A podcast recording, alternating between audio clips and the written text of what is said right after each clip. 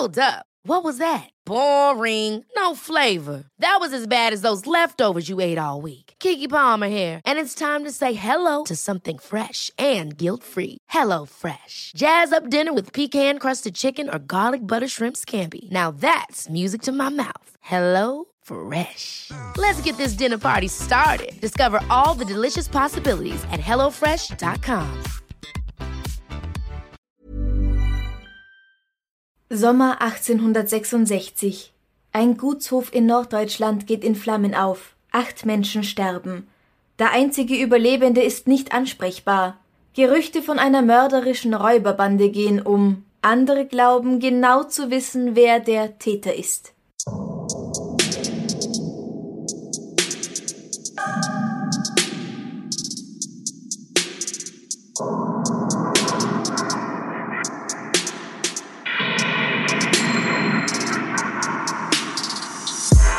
Servus. Christi. Herzlich willkommen bei Darf's ein bisschen Mord sein? Dein Podcast zum Thema wahre Verbrechen. Mein Name ist Franziska Singer. Und mein Name ist Gerald Delmour. Ich bin ein Liederschreiber aus Wien, der auch einen 25-Stunden-Brotjob hat in der Marketingbranche. Hab äh, jahrelang mit meinem besten Freund Musikkabarett gemacht und arbeite gerne an diversen lustigen Projekten nebenbei.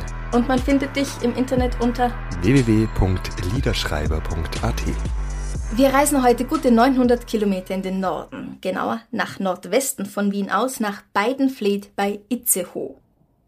Zu Fuß geht man von Wien dort ungefähr 185 Stunden hin. Okay. Ich habe Google Maps so eingestellt, dass mir das immer anzeigt, wie lange man irgendwo zu Fuß hin braucht.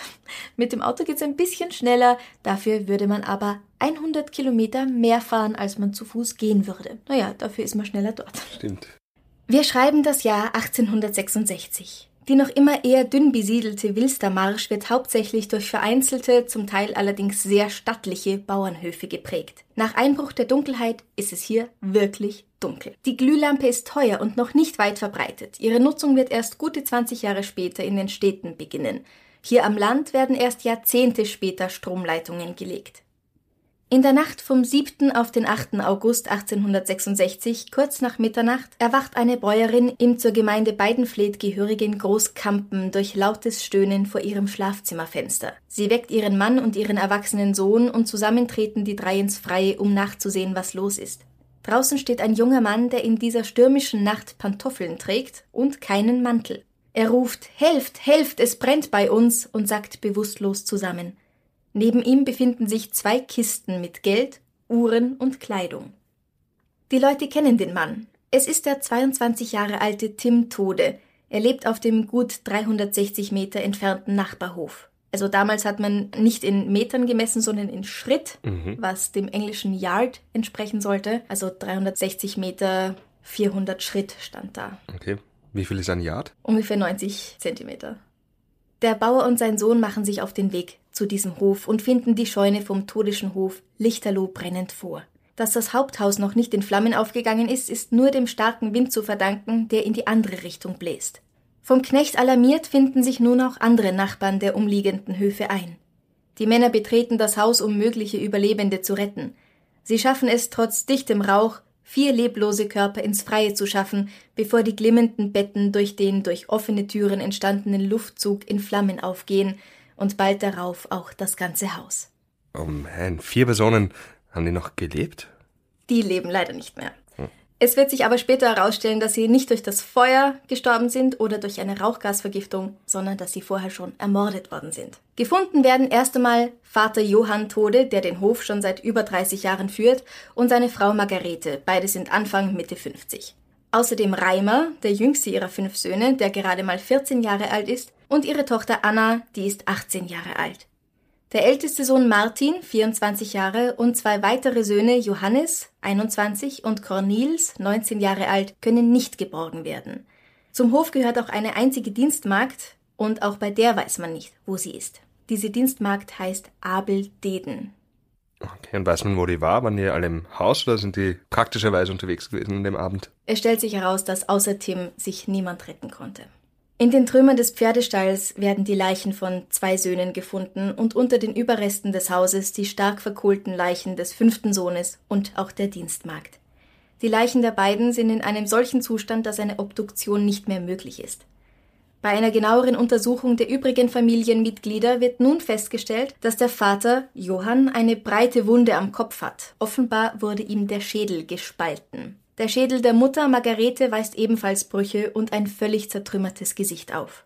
Die Tochter Anna ist ähnlich schlimm zugerichtet wie die Mutter, wenn nicht sogar noch schlimmer, und Reimer hat ebenfalls einen schweren Schädelbruch erlitten.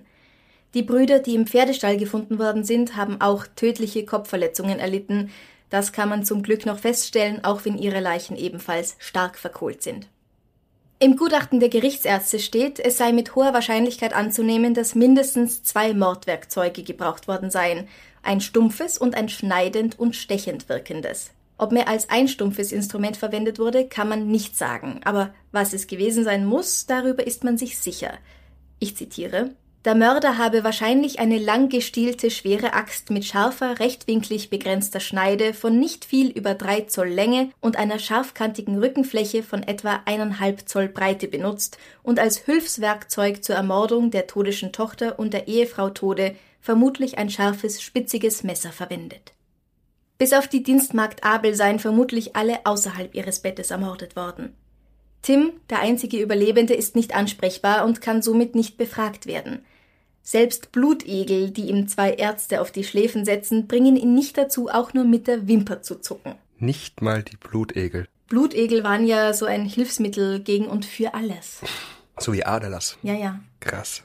Um die verängstigten Bauern zu beruhigen, wird die achte Kompanie des dritten Westfälischen Landwehrregiments Nummer 16 vorläufig nach Beidenfleet verlegt und das Oberpräsidium für Schleswig-Holstein setzt eine Belohnung von 400 Talern preußischer Courant auf die Gefangennahme der Mörder der Familie Tode aus. Äh, 400 Taler preußischer Courant? Courant, ja. Nie gehört. Was ist das circa, so ein Euro? Das müssten und ich bin sicher, dass Hörer mich da wieder korrigieren können, aber es müssten so zwischen 13.000 und 14.000 Euro sein. Arg. Die Bauern durchstreifen die Gegend auch selbst, natürlich bewaffnet. Nachbarn und Verwandte werden befragt und auch die Besitzer der Schiffe und Kähne, die sich in der Mordnacht auf dem Fluss in der Nähe des Todischen Hofes befunden hatten. Mehrere verdächtige Personen werden festgenommen und dann wird sogar noch das Wasser im den Hof umgebenden Graben abgelassen, um eventuell dort Beweise zu finden. Alles allerdings ohne den geringsten Erfolg. Die meisten beiden Fleter glauben, dass eine Räuberbande über den Fluss kommend ihren Weg zum Gehöft gefunden hat. Andere halten den einzigen Überlebenden für den Hauptverdächtigen. Und da teilen sich wieder die Meinungen, nämlich ob er es ganz allein gewesen sein kann oder ob er Komplizen hatte. Vielleicht hat er ja sogar eine Bande Krimineller angeheuert, um die Drecksarbeit für ihn zu machen. Er ist schließlich nun Alleinerbe des Grundstücks und sämtlichen Geldes. Und davon hat er ja eine ganze Menge bei seiner Flucht bei sich gehabt. Das waren in Kisten mit Gold, oder? Genau, er hat zwei Kisten dabei gehabt. Tim ist gut 30 Stunden in einem Zustand, in dem er nur vor sich hin starrt oder schläft und auf niemanden reagiert. Am Morgen des 9. August erwacht er zum ersten Mal aus diesem Zustand und klagt über Schmerzen. Erst am Nachmittag desselben Tages ist er dann so weit, dass man mit ihm sprechen kann. Er fragt nach seiner Familie und gibt sich mit der Antwort zufrieden, dass man ihm alles sagen würde, sobald er sich erholt habe. Als man das dann tut, bricht er in lautes Weinen und Geschrei aus. Aber er erholt sich auch relativ schnell wieder davon. Am 12. August 1866 kann Tim zum ersten Mal vernommen werden. Er sagt, es mocht ein Uhr in der Nacht sein, als ich durch das Toben des Sturmes aufgeweckt auf dem freien Platz zwischen dem Wohnhause und der Scheuer einen Lärm von Männerstimmen vernahm und zugleich hellen Feuerschein gewahrte. Ich sprang aus dem Bette, fuhr in die Pantoffeln, warf das Beinkleid über, das ich mit den Hosenträgern befestigte, und trug die Bettstücke zum Fenster, ebenso die beiden Kasten, die in einem Schrank meines Zimmers aufbewahrt wurden und deren wertvollen Inhalt ich kannte. Dann öffnete ich vorsichtig die Fenster und stieg hinaus. Ich gewahrte unsere Scheune in hellen Flammen. Aus Furcht, das Feuer könne auch zum Hause getrieben werden, zog ich die Bettstücke und verschiedene Kleider durch die geöffneten Flügel und barg die Sachen im Obstgarten. Dann nahm ich die beiden Kasten und noch etwas Zeug zu mir und verließ das Haus, um Hilfe zu holen. In diesem Augenblicke krachte ein Schuss und eine Ladung Schrot sauste dicht an meinem Kopf vorüber. Ich gewahrte plötzlich fünf bis sechs Männer, die vor der Scheune standen. Alle waren in dunklen, sackartigen Kleidern und trugen, wie ich glaube, schwarze Masken. Halb tot vor Schrecken lief ich, ohne mich um weiteres zu kümmern, davon. Wie ich an das Nachbarhaus gekommen und was geschehen, davon habe ich nicht die mindeste Erinnerung mehr. Gerald, wenn dein Zuhause in Flammen steht, mhm.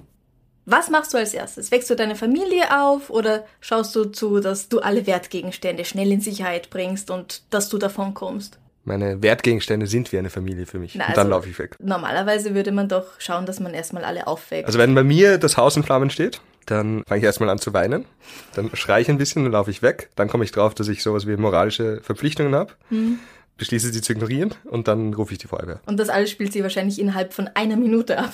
Ja, nein, also ja, wahrscheinlich, wahrscheinlich würden die meisten Menschen schon zuerst mal die anderen wecken. Und ja. also ich glaube, da kickt dann irgendwie so das erweiterte Überlebensinstinkt oder so keine Ahnung, wie man das nennt. Ja. Aber also es halt ist so schon ein bisschen seltsam, dass der Ja. zwei Kästen aus dem Schrank oder aus seinem Zimmer nimmt, nach draußen bringt, sein Federbett. Und äh, er spricht mit keinem Wort davon, dass er irgendwie versucht hat, zumindest seine Schwester aufzuwecken oder sowas. Ja, nein, aber wir wissen ja nicht. Vielleicht war er eh ganz froh. Ja, vielleicht. Tim ist in der Schule schon schlecht aufgefallen, und zwar dadurch, dass er sich als faul und wenig begabt erweist. Das sagt sein Lehrer über ihn.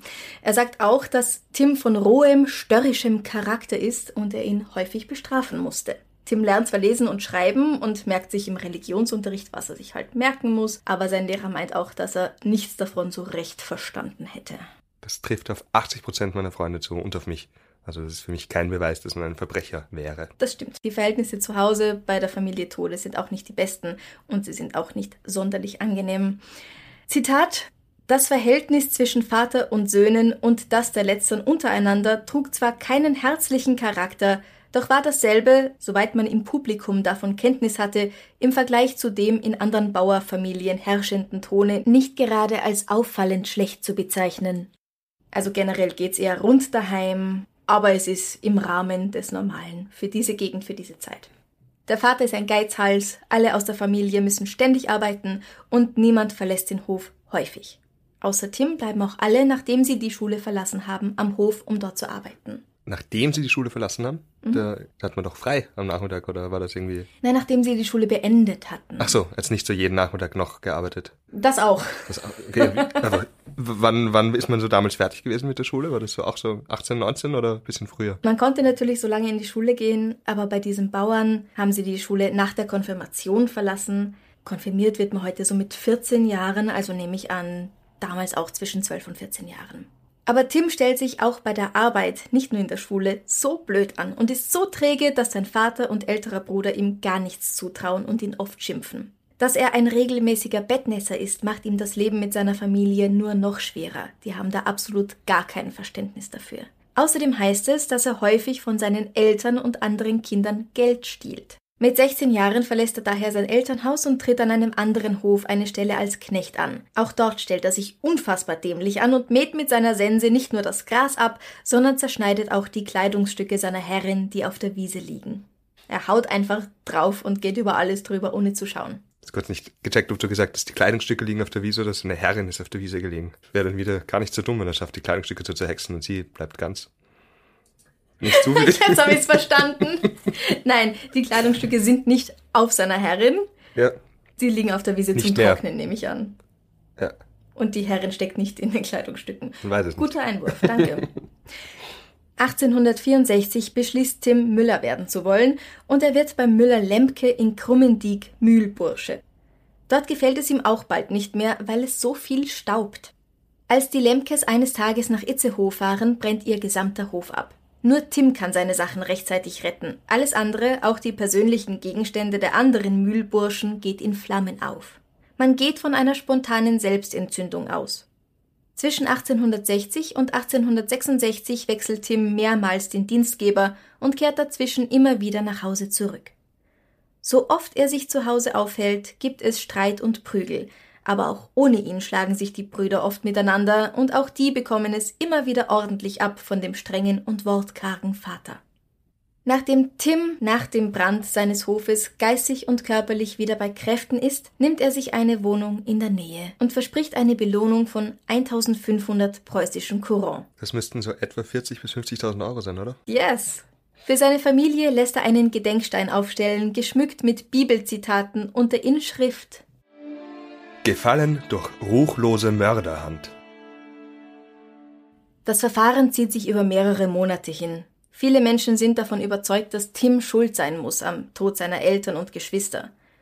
Unter den Leuten, die gegen ihn sind, befindet sich unter anderem der Müller, dessen ganzer Hof niedergebrannt war, aber auch Tims Großvater, der brummt, dass sein Schwiegersohn bestimmt niemals dem unzuverlässigsten Geschöpf der Familie die ganzen Wertsachen anvertraut hätte. Es wird auch angemerkt, dass Tim eventuell nur so getan hat, als ob er nach seiner Ankunft bei den Nachbarn in der Schreckensnacht bewusstlos geworden ist. Die zwei Ärzte, die ihn in den ersten Tagen betreut hatten, sind davon überzeugt, dass das nicht der Fall sein kann. Sie kennen sich schließlich aus bis dann aber jemand einwirft, dass eine absichtlich eingenommene gute Dosis Opium eine ganz ähnliche Wirkung hervorbringen würde.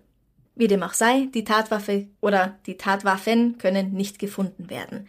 Tims Schuld kann nicht bewiesen werden und die Behörden kommen zu dem Schluss, dass Tim Tode daher als schuldlos gelten muss, egal was einige Bekannte und auch sein Opa über ihn behaupten. Das Oberkriminalgericht, an das die Akten mit dieser Bemerkung gesandt werden, ist da aber ganz anderer Meinung. Die Herren von dort schreiben zurück, dass die augenblickliche Lage der Untersuchung zwar eine ziemlich trostlose sei, dass aber das Verfahren keineswegs als abgeschlossen betrachtet werden dürfe. Es seien nämlich nur zwei Motive denkbar Rachsucht und Habsucht. Aber dann kann es ja nur der Tim gewesen sein, oder?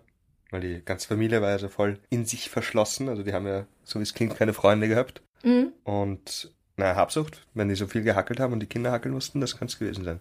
Also wenn, wenn die anderen gewusst haben, wie viel Kohle die hatten. Ja, du hast vollkommen recht, wenn du so gut wie nie rausgehst und immer auf deinem Hof arbeitest. Wer soll sich dann an dir rächen wollen? Wofür?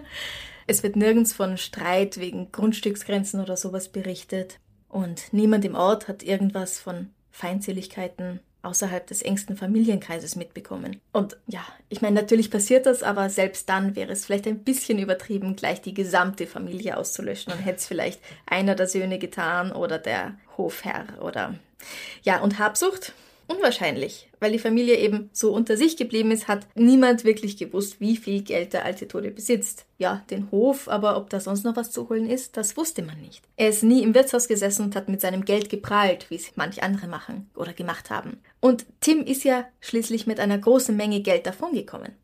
Außerdem bemerken sie, dass man kaum begreifen könne, dass Räuber ausgerechnet den todischen Hof hätten überfallen sollen, wenn bekannt ist, dass dort fünf starke Männer wohnen und zwei wachsame Hunde. Das habe ich nicht erwähnt. Es gab auch zwei Hunde, die auch unter den Mordopfern waren. Wenn außerdem Rachsucht ein Motiv war, dann trifft das ja auch auf den Team zu, weil der ist ja voll gemein behandelt worden. Also da verstehe ich schon, dass man manchmal vielleicht alle töten will. Sollte man nicht, aber der Gedanke daran ist durchaus nachvollziehbar. Es gibt sehr viele offene Fragen und zu viele Ungereimtheiten in diesem Fall und daher wird Tim Tode im Frühjahr 1887 wieder in Gewahrsam genommen und in Itzehoe erneut verhört. Als er nun im Gefängnis sitzt, spielt er wiederholt bewusstlos und krank, ist aber immer sehr schnell auf den Beinen, wenn man im Begriff ist, ihm als Test, ob er wieder nur markiert, Siegellack auf den Arm zu tropfen. Das finde ich persönlich ziemlich arg. Oder wenn man dazu ansetzt, ihn mit einem Stock zu schlagen, dann springt er plötzlich auf und sagt, ah, es geht mir gut, es geht mir gut. Er gibt nun zu, nur simuliert zu haben, und nach und nach gesteht er auch, in der Mordnacht gar nicht tatsächlich ohnmächtig geworden zu sein, sondern auch da nur markiert zu haben. Er behauptet nun, zwei Männern aus dem Dorf je 1000 Taler für die Ermordung seiner Familie angeboten zu haben. Gegen 23 Uhr hätte er sie durch den Pferdestall ins Haus gelassen. Sie hätten seine Brüder mit Knitteln erschlagen, also Holzkeulen oder Knüppeln wird man heute sagen, bevor sie der Schwester, die sich besonders gewehrt hat, mit einem Messer und einem Beil den Garaus gemacht hätten. Die beschuldigten Männer weisen jegliche Schuld von sich. Sie sagen, dass sie in jener stürmischen Nacht das Haus auf gar keinen Fall verlassen haben. Tim hält jetzt nicht mehr lange durch. Schon beim nächsten Verhör platzt es aus ihm hervor. Ich habe es getan. Alles. Und ganz allein habe ich's vollbracht. Ohne jede Hilfe. Und nun legt er einen detaillierten Bericht ab, wie und warum es so weit kam, dass er zum Mörder von acht Menschen wurde. Lassen wir Tim in seinen eigenen Worten erzählen.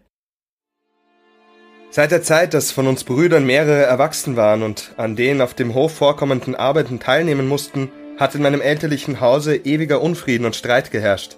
Mein Vater, ein strenger, verschlossener und wortkarger Mann, kümmerte sich wenig um uns. Meine Mutter dagegen, welche immer gut gegen uns war, hatte wenig oder nichts im Haus zu sagen.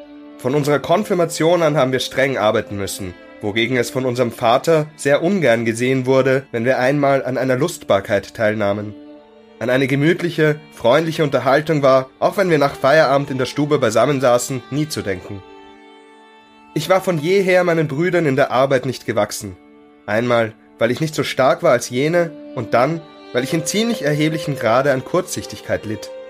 Aus diesem Grunde wurde ich dann auch bei Verteilung der Arbeiten immer gegen die anderen zurückgesetzt, indem man mir die Taglöhne Arbeiten anwies und namentlich mich niemals mit Pferden umgehen ließ. Dieser Umstand war am häufigsten der Anlass zur Unzufriedenheit und Aufsässigkeit von meiner Seite und führte in der Folge fast täglich zu Streitigkeiten und oftmals auch zu Schlägereien. Dazu kam, dass ich von Jugend auf mit dem Leiden des nächtlichen Bettnessens behaftet war, was meinen Brüdern Anlass zu häufigen Neckereien und Spöttereien gab. Wenn ich später von auswärts wieder nach Hause kam, ging es jedes Mal anfangs eine Zeit lang besser, weil ich mich zusammennahm. Bald indes fingen die alten Geschichten von neuem an, so dass die Spaltung zwischen meinen Brüdern und mir immer ärger wurde. Ich fing an, meinen Vater sowohl als die Brüder zu hassen. Als sie mir überdies wiederholt an Diebstählen Schuld gaben und mich öfter Spitzbube nannten, erreichte diese Erbitterung den höchsten Grad. Im Sommer des Jahres 1866 kam mir zuerst der Gedanke, wie es sein würde, wenn ich meine sämtlichen Angehörigen umbrächte. Von da ab hat mich dieser Gedanke eigentlich unausgesetzt verfolgt, bis er endlich eine solche Herrschaft über mich gewann, dass ich mich desselben gar nicht mehr erwehren konnte und er mich selbst in der Nacht nicht schlafen ließ. Ich malte mir aus, wie schön es sein würde, wenn ich Herr über das ganze Vermögen wäre, wie ich dann tun und lassen könnte, was mir beliebte und nicht gezwungen wäre, wie ein Sklave zu arbeiten. Unter dem Eindrucke dieser verlockenden Bilder reifte der Gedanke zum Vorsatz. Mit einer schweren Handspake bewaffnet, wartet Tim in der Scheune auf seine Brüder, die Stroh hereintragen, und knüppelt einen nach dem anderen zu Tode. Dann ist er mit Anna und Abel zu Abend und tut so, als ob nichts gewesen wäre. Als seine Eltern mit dem vierten Bruder von einer Ausfahrt zurückkommen, lockt er den Bruder in den Stall, wo er ihn ebenfalls erschlägt, und geht dann unter einem Vorwand mit dem Vater auf das Feld, wo ihn dasselbe Schicksal erleidet wie die Söhne. Ihn schafft er mit einer Schubkarre wieder zurück auf den Hof. Als nächstes schneidet er den zwei Hunden die Kehle durch. Nun sind nur noch die Frauen übrig. Im Schlafzimmer attackiert er seine Mutter mit einer Axt und sticht seiner Schwester, die sich gegen ihn zur Wehr setzt, wiederholt mit einem Messer in das Gesicht. Als letztes ist die Magd dran, die bereits schläft und vermutlich als einzige stirbt, ohne ihren Mord zu bemerken. Dann platziert Tim alle dort, wo er sie haben möchte, sammelt alles Geld zusammen und wäscht sich, verteilt Stroh auf dem Boden und setzt es in Brand, bevor er zu den Nachbarn läuft. Im weiteren Verlauf der Untersuchung bekennt der Beschuldigte sich zu weiteren Verbrechen. Er gesteht mehrere Diebstähle und auch, dass er 1864 die Mühle, bei der er angestellt war, selbst angezündet hat. Es macht sogar den Anschein, meinen manche, als ob er mit seinen Taten prahlen möchte. Am 1. September 1867 tritt eine neue Verordnung betreffend Strafrecht und Strafverfahren in den neu erworbenen preußischen Provinzen in Kraft und am 25. Januar 1868 wird das erste Schwurgericht in Itzehoe gehalten, mit Tim Tode auf der Anklagebank. Die Menschen strömen geradezu in Massen zum Gericht. Jeder will bei diesem Verfahren live dabei sein. Vergiss nicht, es gibt kein Netflix, es gibt kein Kino, die meisten können nicht einmal lesen. Endlich ist was los. Der Platz vor dem Gericht muss vom Militär gesperrt werden, aus Angst, dass zu viele Personen gleichzeitig versuchen, Zutritt zum Gebäude zu erlangen. Eintrittskarten werden aus den Fenstern geworfen. Zum Missfallen von vielen sieht Tim gar nicht so aus, wie sie sich ihn vorgestellt hatten. Er wird folgendermaßen beschrieben. Der Angeklagte ein starker, robuster Mann mit plumpen Händen und Füßen, auffallend starken, wulstigen Lippen und kleinen Augen, in allen Bewegungen wie im Sprechen äußerst schwerfällig, hatte durchaus nichts von dem Helden einer Kriminalnovelle. Jeder Unbefangene musste ihn für einen äußerst beschränkten, plumpen, übrigens aber harmlosen Bauernburschen ansehen. Ich weiß ja nicht, warum Sie sich einen Mörder so sexy vorgestellt haben. vielleicht war er eh sexy, vielleicht war er plump, aber sexy.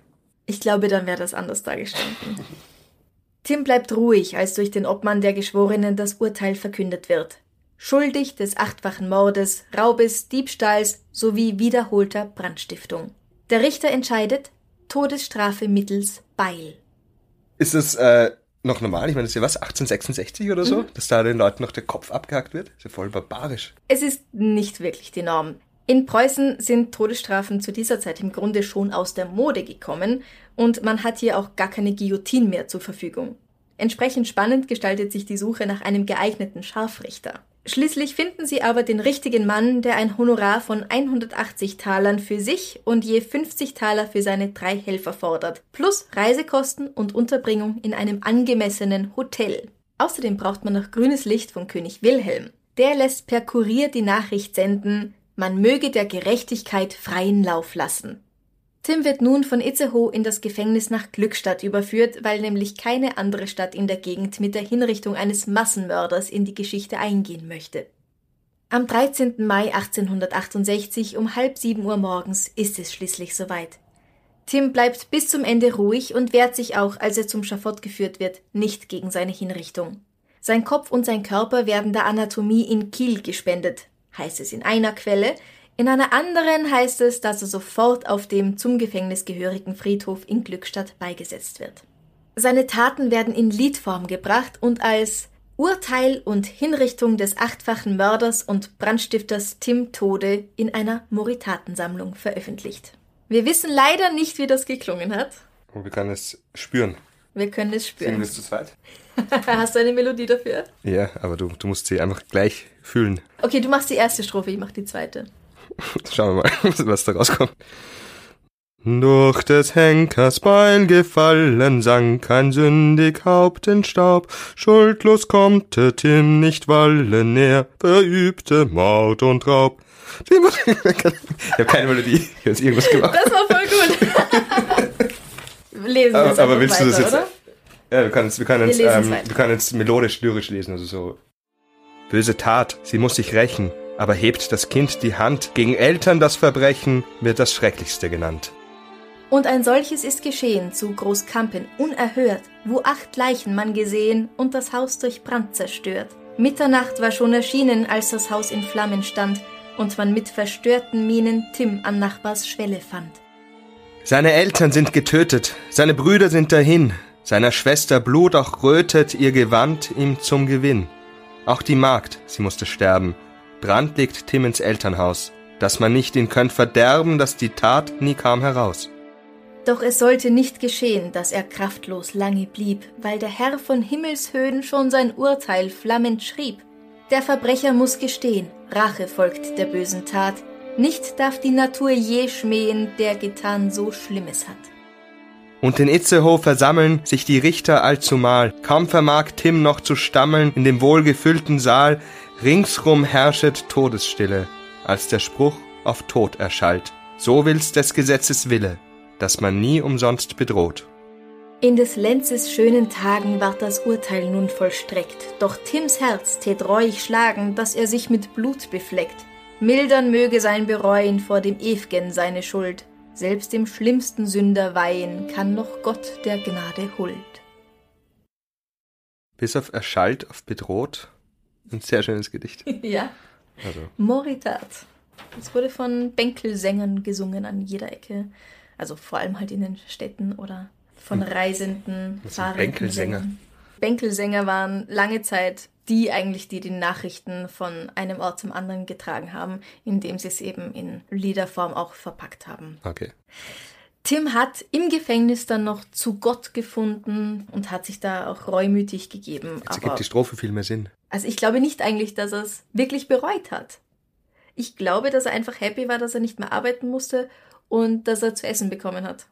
Und dass man ihn in Ruhe gelassen hat. Das glaube ich. Und dann kann man schnell mal sagen, ja, tut mir leid, das war blöde Idee. Aber warum ist er immer wieder zurückgekommen? Also das verstehe ich nicht. Wo hätte er hin sollen? Killt mich nicht, wenn das jetzt nicht ganz richtig ist. Ich habe das jetzt nicht vorher gegoogelt. Aber es war so, dass du einen Knecht oder auch eine Magd nicht das ganze Jahr über behalten musstest. Also du musstest sie irgendwie, ich glaube, bis Lichtmess durchfüttern. Das ist Anfang Februar. Mhm. Also wenn der Winter, wenn das Schlimmste vom Winter vorbei ist. Und dann, wenn dir jemand nicht getaugt hat, konntest du ihn wieder rauswerfen. Und dann war es halt oft gar nicht so leicht, wieder Arbeit zu finden. Weil die, die große Arbeit, also das Heu einfahren und die Ernte ist dann wieder erst im Herbst. Trotzdem krass. Also so quasi bevor er jetzt irgendwie auswandert und halt schaut, was passiert und riskiert, dass es nicht gut aufgeht, alle töten und die Hunde, das verstehe ich nicht. Ich können die Hunde dafür? Ja. Ja, die Hunde können gar nichts dafür. Die sind immer die Ärmsten. Aber auch die Magd hat nichts dafür können. Also niemand hat was dafür können. Vater vielleicht. Ich meine, ist die Frage, was ist, was ist dafür können? Der ist ja auch. Ja, genau. Ich glaube, dass Tims Leben ein ewiger Kampf war und es wäre klüger gewesen, wegzugehen, aber das hat er nicht gemacht. Da hat er vielleicht überhaupt nicht dran gedacht, dass es überhaupt eine Möglichkeit ist, dass man das überhaupt machen kann. Liebe gab's, wenn überhaupt, nur von der Mutter und auch die Schwester, die hat auch immer versucht, die Streithälse auseinanderzuhalten. Aber die Männer unter sich sind in einem ständigen Wettkampf gestanden. Der eine Bruder muss besser sein als der andere. Und ich glaube, deswegen hat er seine Familie nicht als Familie angesehen und nicht als Menschen, die er liebt, sondern als Konkurrenz und äh, Konkurrenten auszuschalten, das ist nicht weiter schlimm. Also wenn dich nichts verbindet mit diesen Menschen, außer Gene und ein Wohnort. Ja, er ist eben gefühllos aufgewachsen, er hat Empathie vermutlich nie wirklich gelernt, das war nicht gefragt an diesem Hof und so gefühllos hat er dann auch alle umgebracht. Ja. ja und auf den anderen Höfen dürfte es ja auch nicht so gut gelaufen sein. Nein, definitiv nicht. Aber da war er angestellt, also da muss er dann noch arbeiten. Und damals gab es noch nicht sowas wie nicht Draht auf Draht oder so. Und auch keine Gewerkschaften. Ja, keine Schutzhäuser gegen häusliche Gewalt. Gab es alles nicht, sind alles relativ moderne Erfindungen. Dieses Glauben, man muss dort sein und aushalten oder halt in Extremen denken, entweder für immer aushalten oder einfach so drastische Maßnahmen ergreifen, das gibt es leider immer noch recht genau. oft. Eine andere Sache ist, dass er ja ein chronischer Bettnässer war. Also er hat ja wohl im Alter von 16 Jahren immer noch häufig ins Bett gemacht. Und ohne jemals Psychologie studiert zu haben, würde ich doch sagen, dass das sehr wahrscheinlich eine psychische Komponente hat. Natürlich gibt es organische Ursachen für so etwas, gar keine Frage, aber hier in diesem Fall. Stimmt. Ein Zitat von ihm ist auch, Vergnügt waren wir höchstens einmal im Hause, wenn eines unserer Tiere auf der Tierschau eine Prämie erhalten hatte. Also ein furchtbar trauriges, hartes Leben.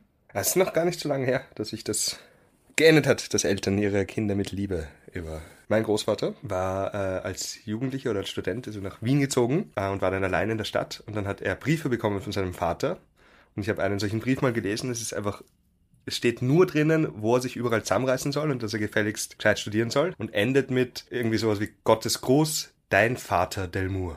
Also mhm. auch, noch die Eltern per sie mit dem eigenen Kind gewesen. Und, ja. und ich meine, das ist, war der Vater von meinem Großvater. Also das ist jetzt nicht, nicht krass so lang her wie 1866. Mhm. Stimmt, ja, man hat die Eltern gesiezt sehr lange. Das hatte ich ganz vergessen. Was ich ganz interessant finde, ist auch, im August 2016 gibt es auf einem Bauernhof im Beidenfleter Ortsteil Großkampen ein Großfeuer. Also genau da, wo 150 Jahre zuvor der Hof von der Familie Tode gestanden ist. Aber es stirbt 2016, soweit ich weiß, zum Glück niemand. Es brennt nur der Wirtschaftsteil ab. Und die Kerkertür, hinter der der Marschenmörder Tim Tode gesessen ist, das ist eine massive Holztür mit schweren eisernen Beschlägen, die ist in der Itzehoer Feuerwache verbaut worden. Zufall oder Absicht? Absicht, die haben sie behalten. Cool. Es gibt auch einen Roman zum Thema, und zwar hat der Journalist Werner Brausen 2008 seinen Tatsachenroman der Marschenmörder herausgebracht. Am Ende seines Buches schreibt er, dass die Menschen in der Wilster Marsch noch in den 1950ern an düsteren Winterabenden einen spukenden Tim Tode sahen, der bei Blitz und Donner am Tatort erschien. Super spooky, aber ich habe jetzt sehr genau zuhören müssen, um das zu checken. Ich habe gedacht, es geht um den Menschenmörder oder der Marschenmörder heißt so, weil er in der Marsch gemordet hat. Ja. Aber, und aber auch nicht, weil er ein Massenmörder ist. Ich dachte, vielleicht haben die Leute früher nicht gewusst, wie man Massenmörder schreibt. Und haben sich dann Nein, also der Massenmörder die... hat in der Marsch Menschen gemordet. Ja, sehr schön zusammengefasst, ganz genau so. ja, in Österreich gibt es sowas nicht, ne? Gibt es keine Marschen. Ja, aber es gibt Massenmörder. Wir haben alles hier. Ja. Österreich ist ein wunderbares Land, wir sind offen für alles. Wenn dir dieser Podcast gefällt, würden wir uns sehr über deine Unterstützung freuen. Du kannst unser Komplize auf Steady werden. Für einen Beitrag ab 2,50 Euro pro Monat bekommst du jeden Monat exklusives Material, das alle anderen nicht bekommen. Oder du gibst uns ein Trinkgeld über co-fi.com. Kein Geld, kein Problem. Du kannst uns auch helfen, indem du unseren Podcast abonnierst, mit 5 Sternen bewertest und allen Freunden und Kollegen von uns erzählst. Wir arbeiten jetzt mit der Plattform FIO zusammen, F-Y-E-O, die wir dir hiermit auch sehr ans Herz legen wollen. Dort erscheint unser Podcast ab dem 25. Oktober 2020 immer schon einen Tag vorher, also schon am Sonntag. Gebt dieser App eine Chance, sie ist gratis, es kostet euch nichts, unseren Podcast damit zu hören und für uns ist es eine Hilfe. Ebenfalls einen Tag früher erscheinen alle Folgen auf Steady und dort immer ohne Werbung. Folge uns auf Instagram at darfseinbissalpodcast und auf Facebook at darfseinbissalmord sein. Es gibt auch T-Shirts, Tassen und Taschen zu kaufen von unserem Podcast. Alle Links gibt's auf unserer Homepage darfseinbissalmordsein.com. Machen wir noch was Schönes zum Abschluss? Sehr gerne. Hast du eine Frage für mich? Fingerfarbenbild würde ich gerne malen. Das können wir natürlich machen. Das muss ich dann aber auf Instagram posten. Vielleicht hast du erstmal eine Frage für mich, die Ja, wir jetzt ich wirklich in den Podcast stellen Ganz können. spontan ist mir gerade was eingefallen, was ich schon immer wissen wollte. Wenn du, also das echte Leben mehr wie ein Rollenspiel wäre. Computer, RPG, sowas wie, weiß nicht, äh, wie sie alle, alle heißen, man kennt sie. Ja. Kein einziges eingefallen, peinlich.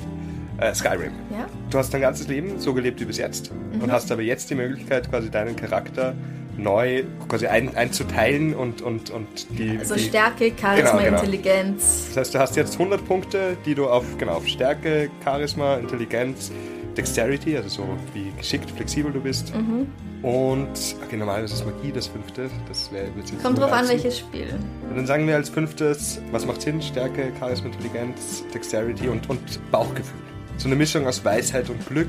Aha, okay. Also du, du spürst es, was, was richtig ist und was. Okay, Was, boah, dafür müsste ich jetzt wissen eigentlich, auf welchen Leveln ich momentan stehe. Eben, das ist jetzt egal. Du bist sozusagen, du hast dein ganzes Leben so gelebt wie bis jetzt und es, bis Ja. jetzt war es halt irgendwie Zufall, aber du kannst jetzt wirklich komplett neu verteilen, aber wenn du jetzt alles auf Dexterity gibst, dann wärst du ab dem Zeitpunkt, wo du dich entschieden hast, einfach Doof wie dumm wie Brot, genau. Ja, okay. Ich muss ein bisschen nachdenken. Ähm, okay, ich habe 100 Punkte Nicht so für Überlegungen wie. fünf Teile. Das heißt, wenn ich es gleichmäßig aufteile, hat jedes 20, 20. Punkte. Ja. Ich bin so schlecht in Mathe. Kannst du keine bessere Frage? Lass sie mich einfach reihen. Okay, das Mhm. ist einfach. Okay. Intelligenz, Platz 1. Warte, wichtige Frage noch. Mein Leben geht ganz normal weiter. Also ich bin nicht plötzlich in Skyrim. Du nein, das Leben geht ganz normal weiter. Shit, okay, das heißt, ich muss nicht Bogen schießen können. Nö, aber du kannst halt Okay. dann besonders gut jonglieren, zum Beispiel. Ja. Slacklinen oder. Okay. Intelligenz Platz 1. Dann Stärke, Bauchgefühl. Oh shit, Charisma habe ich vergessen. Weil mit Charisma kosten die Sachen weniger. Aber das ist, glaube ich, beim Biller dann auch nicht mehr so drin. Intelligenz, Charisma, ähm, Bauchgefühl und äh, Agilität. Okay, sag no- nochmal das. Also Intelligenz, Intelligenz, Charisma, Stärke, Bauchgefühl, Agilität. ja. Lustig. Und du? Charisma, Bauchgefühl, Intelligenz, Agilität, Stärke. Also Stärke als allerwenigstes. Mhm. Aber was ist, wenn du dann nicht mal mehr ein Sackerl vom Einkaufen nach Hause tragen kannst? Das ist jetzt nur die Reihe. Ich, ich muss ja nicht null auf Stärke gehen. Also ich würde jetzt nicht mich so schwach machen, dass ich nichts mehr tragen kann. Aber ich würde halt tendenziell die ersten drei so mehr als 20 Punkte Mhm. Und die anderen weniger. Wahrscheinlich wenn ich glaube, ich würde 30 Charisma, 25 auf Bauchgefühl und Intelligenz. Eventuell vielleicht Intelligenz noch vor Bauchgefühl, das weiß ich nicht. Dann bleiben mir 20 übrig. Okay, das ist echt wenig, aber wahrscheinlich äh, 12 Geschicklichkeit, 8 Stärke. Okay. Jetzt hast du mich mit diesem Einkaufssack betragen. Es ist schon zart, wenn man urschwach ist wahrscheinlich. Aber Vielleicht findest du eine starke Braut, die dir dann die Einkäufe in nach Hause tragen kann. ja. Gute Frage, Dankeschön. Am Sonntag stelle ich diese Frage wieder auf Instagram und Facebook und wir freuen uns auf eure Antworten. Sag uns jetzt vielleicht nochmal, wie man dich im Internet finden kann. Man findet mich unter www.liederschreiber.at. Kann man sich auch was von dir auf YouTube anhören, anschauen? Ich habe von all diesen Liedern, die ich so geschrieben habe, einen kleinen Bruchteil online und das ist genau der Bruchteil, auf den ich nicht mal besonders stolz bin. Aber vielleicht schaffe ich es ja zumindest einen coolen Song bis Sonntag aufzunehmen und zum Beispiel auf YouTube zu stellen. das wäre doch schön. Oder auf Instagram oder auf beides. Wir freuen uns drauf. Ich mich auch wahrscheinlich. Ich danke dir vielmals, dass du Zeit gefunden hast und mit mir diese Folge aufgenommen hast. Sehr, sehr gerne. Danke für die Einladung. Bussi, Baba. Bussi Baba.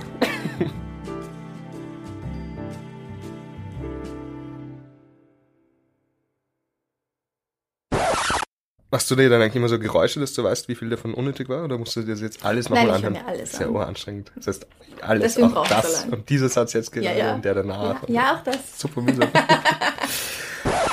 Mehr Outtakes findest du ab jetzt nach jeder Folge auf steadyhq.com slash darf sein bisschen Mord sein. Bussi, Baba. Planning for your next trip? Elevate your travel style with Quince. Quince has all the jet-setting essentials you'll want for your next getaway, like European linen, premium luggage options, buttery soft Italian leather bags, and so much more. And is all priced at 50 to 80% less than similar brands. Plus, Quince only works with factories that use safe and ethical manufacturing practices. Pack your bags with high-quality essentials you'll be wearing for vacations to come with Quince. Go to quince.com/pack for free shipping and 365-day returns. Liebe findet den unterschiedlichsten Ausdruck quer durch die Geschichte. Doch ist es wirklich immer Liebe? Lasst uns über Sex sprechen. Von skandalösen Stories aus der Antike über die Geschichte von Fetischen bis hin zu den unanständigen Geheimnissen berühmter Personen. Bei Liebesgeschichte gehen wir der Entwicklung der menschlichen Sexualität auf den Grund. Unterhaltsam, lehrreich und im besten Sinne des Wortes tabulos stellt Franziska Singer, das bin ich, jede Woche die Frage, wer, wann, mit wem und wie. Wer Liebesgeschichte überall, wo es Podcasts gibt.